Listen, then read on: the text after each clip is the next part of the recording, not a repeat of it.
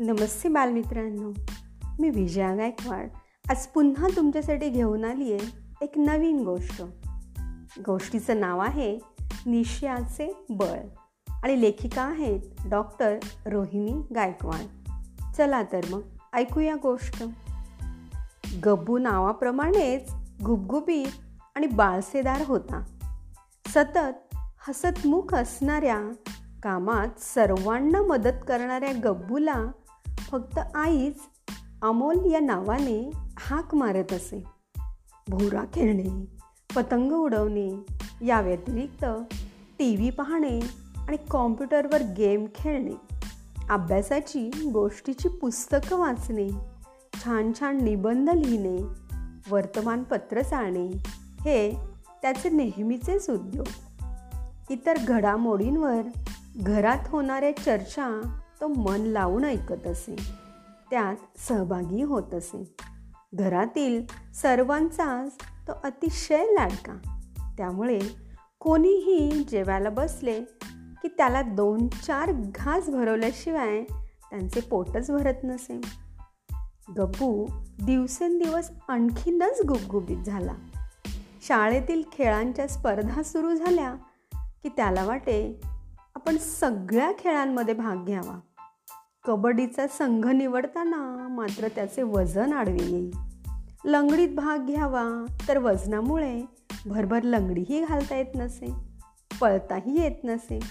खो खो त्याला खूप आवडायचा पण सारखी उडबस जमत नसे. क्रिकेटमध्ये धावा काढणे त्याला काही जमेना. आपणही छान खेळावे आणि संघाला जिंकून द्यावे शाळेला ट्रॉफी मिळवून द्यावी. ही स्वप्ने स्वप्नेच राहत. नाही म्हणायला गोळाफेकमध्ये हमखास बक्षीस मिळे पण त्यावर तो समाधानी नव्हता. सगळे जसे आपल्याला हुशार विद्यार्थी म्हणून ओळखतात तसं चांगला खेळाडू म्हणूनही ओळखावे अशी त्याची मनीषा.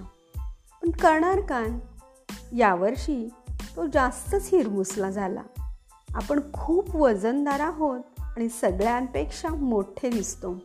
आणि म्हणून आपली निवड होत नाही. पण ते काही नाही.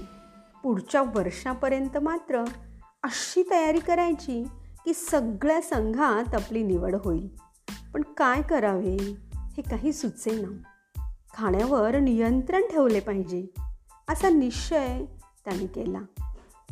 घरी आल्यानंतर त्याला पाहताच आई म्हणाली अमोल कपडे बदल हातपाय धुवून घे. तुझ्यासाठी छान गोड शिरा बनवला आहे. गोड पदार्थ म्हणजे त्याचा जीव की प्राण. परंतु खाण्यावर नियंत्रण ठेवायचे ना असे बजावत त्याने शिऱ्याची डिश बाजूला सारली. आईला खूप आश्चर्य वाटले.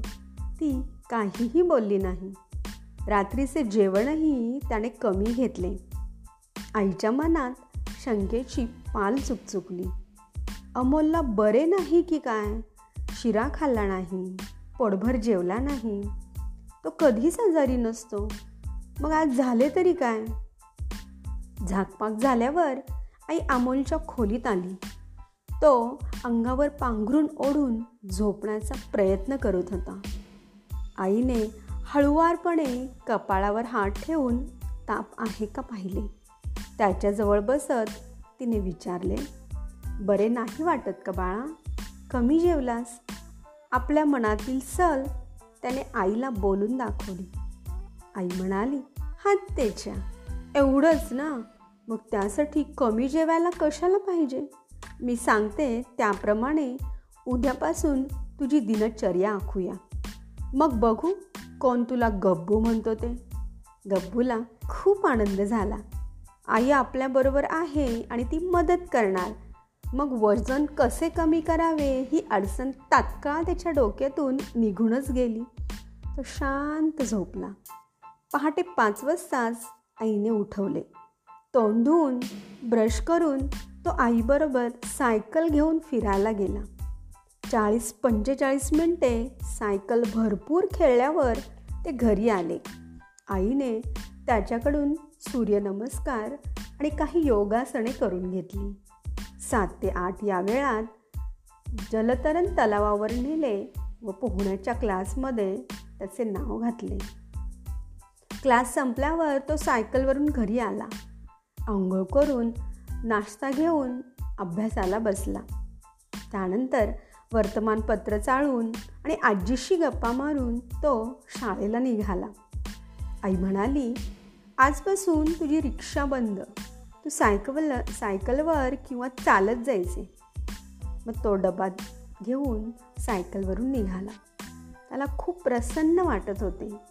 सकाळच्या स्वच्छ आणि थंड वातावरणात फिरल्यामुळे ताजेतवाने आणि सायकल चालवल्यामुळे आणि पोहल्यामुळे शरीर हलके हलके वाटत होते. त्याने व्यायामाला सुरुवात केली. या विचारानेच त्याला आनंद होत होता. संध्याकाळी आल्यावर दूध बिस्किटं घेऊन तो पटांगणावर खेळायला गेला. अंधार पडू लागल्यावर घरी येऊन टी व्ही पाहिला आणि शाळेचा अभ्यास करत जेवण करून तो झोपेल गेला. आपले अंग दुखते आहे असे त्याला वाटू लागले. इतक्यात आई कोमट तेलाची वाटी घेऊन आली आणि तेलाने मालिश करून दिले.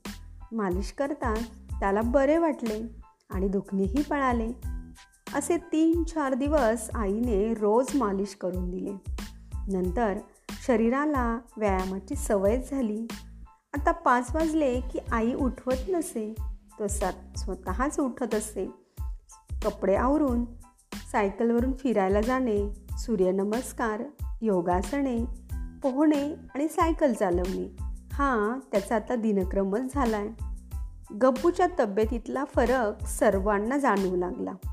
हालचालींमध्ये कमालीचा चपळपणा आला आणि उंचीही झपाट्याने वाढू लागली. उठबस करताना जिना चढताना आणि उतरताना वेग आला. धावणे लंगडी घालणे दोरीवरच्या उड्या या क्रिया तो सफाईदारपणे करू लागला.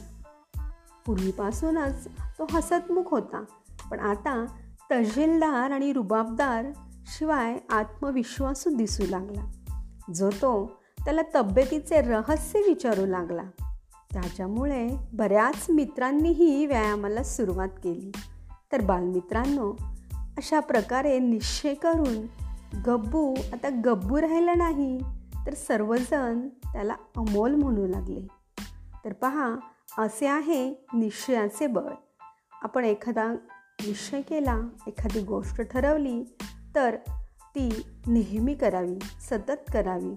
म्हणजेच आपण त्याचे चांगले फळ अनुभवू शकतो. धन्यवाद.